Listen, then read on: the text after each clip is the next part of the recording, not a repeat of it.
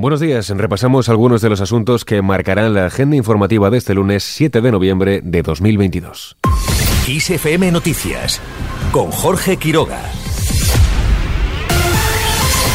Comenzamos hablando de la cumbre del clima. Pedro Sánchez viaja hoy hasta Egipto para intervenir en la vigésimo séptima edición de esta cumbre mundial. Allí el presidente del gobierno defenderá la necesidad de no relegar la lucha contra el cambio climático por la crisis y participará en la puesta de largo de la Alianza Internacional para la Resiliencia frente a la sequía. En el día de ayer se inauguró esta cumbre con un acuerdo para abrir la negociación de compensaciones económicas por eventos meteorológicos extraordinarios. Es una buena noticia para comenzar un evento que durará dos semanas. No obstante, el hasta ahora presidente de la COP, Alok Sharma, reconoce que queda mucho por hacer. Cada informe muestra que estamos haciendo algunos avances, pero igualmente queda mucho por hacer en esta década crucial. Amigos, en estos momentos no nos encontramos en el camino de alcanzar el límite de 1,5 grados Celsius.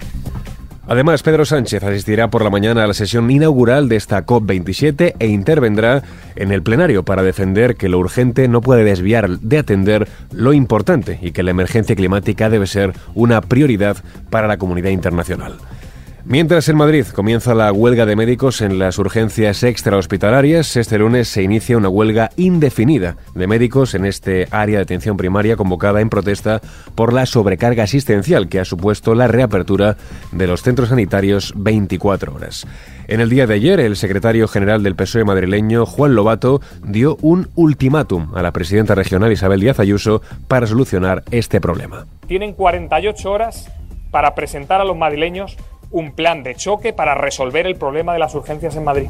Y si no presentan ese plan de choque en 48 horas, el Partido Socialista pondrá encima de la mesa un plan que le vamos a exigir al Gobierno que ponga en marcha. La Comunidad de Madrid ha fijado unos servicios mínimos del 100%, un porcentaje que vulnera el derecho a la huelga de los médicos según los convocantes, que además han llamado a participar este lunes a partir de las 11 de la mañana en una concentración frente a la sede de la Consejería de Sanidad.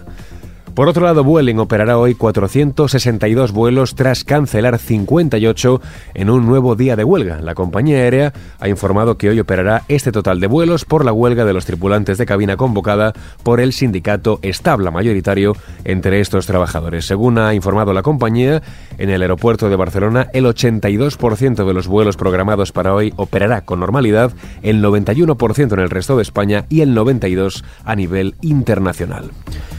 Seguimos ahora con otras cuestiones ya fuera del ámbito nacional. Ucrania prevé nuevos ataques masivos rusos, pero se prepara para responder. En su habitual discurso diario, Zelensky ha asegurado además que los rusos han vuelto a utilizar drones de ataque iraníes y aunque se han derribado algunos, insiste, también ha habido impactos sobre objetivos ucranianos. Según ha sostenido, si no fuera por el suministro iraní de armas a Rusia, ahora estaríamos más cerca de la paz. Y terminamos este repaso informativo con una despedida, en este caso con un homenaje que ha querido rendir Nick Carter a su hermano Aaron, quien recordemos falleció este pasado fin de semana.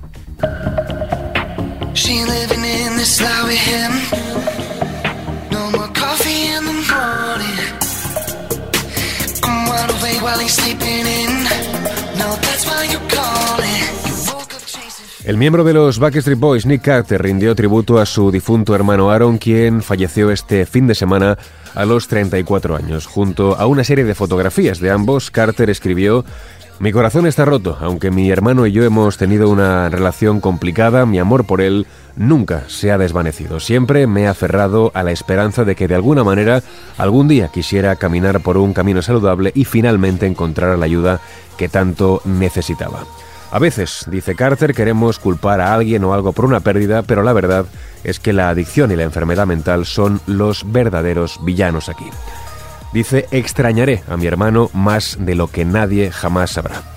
Los representantes de Carter informaron y confirmaron su fallecimiento el pasado sábado, poco después de que difundiera que fue encontrado muerto en su casa de California. Además, en 2019, Carter habló sobre su extenso historial de problemas de salud mental. Así con el recuerdo a Aaron Carter ponemos punto final a este repaso informativo. Susana León estuvo en la realización de este podcast. Ya sabes, las noticias continúan actualizadas en los boletines de XFM. Buenos días.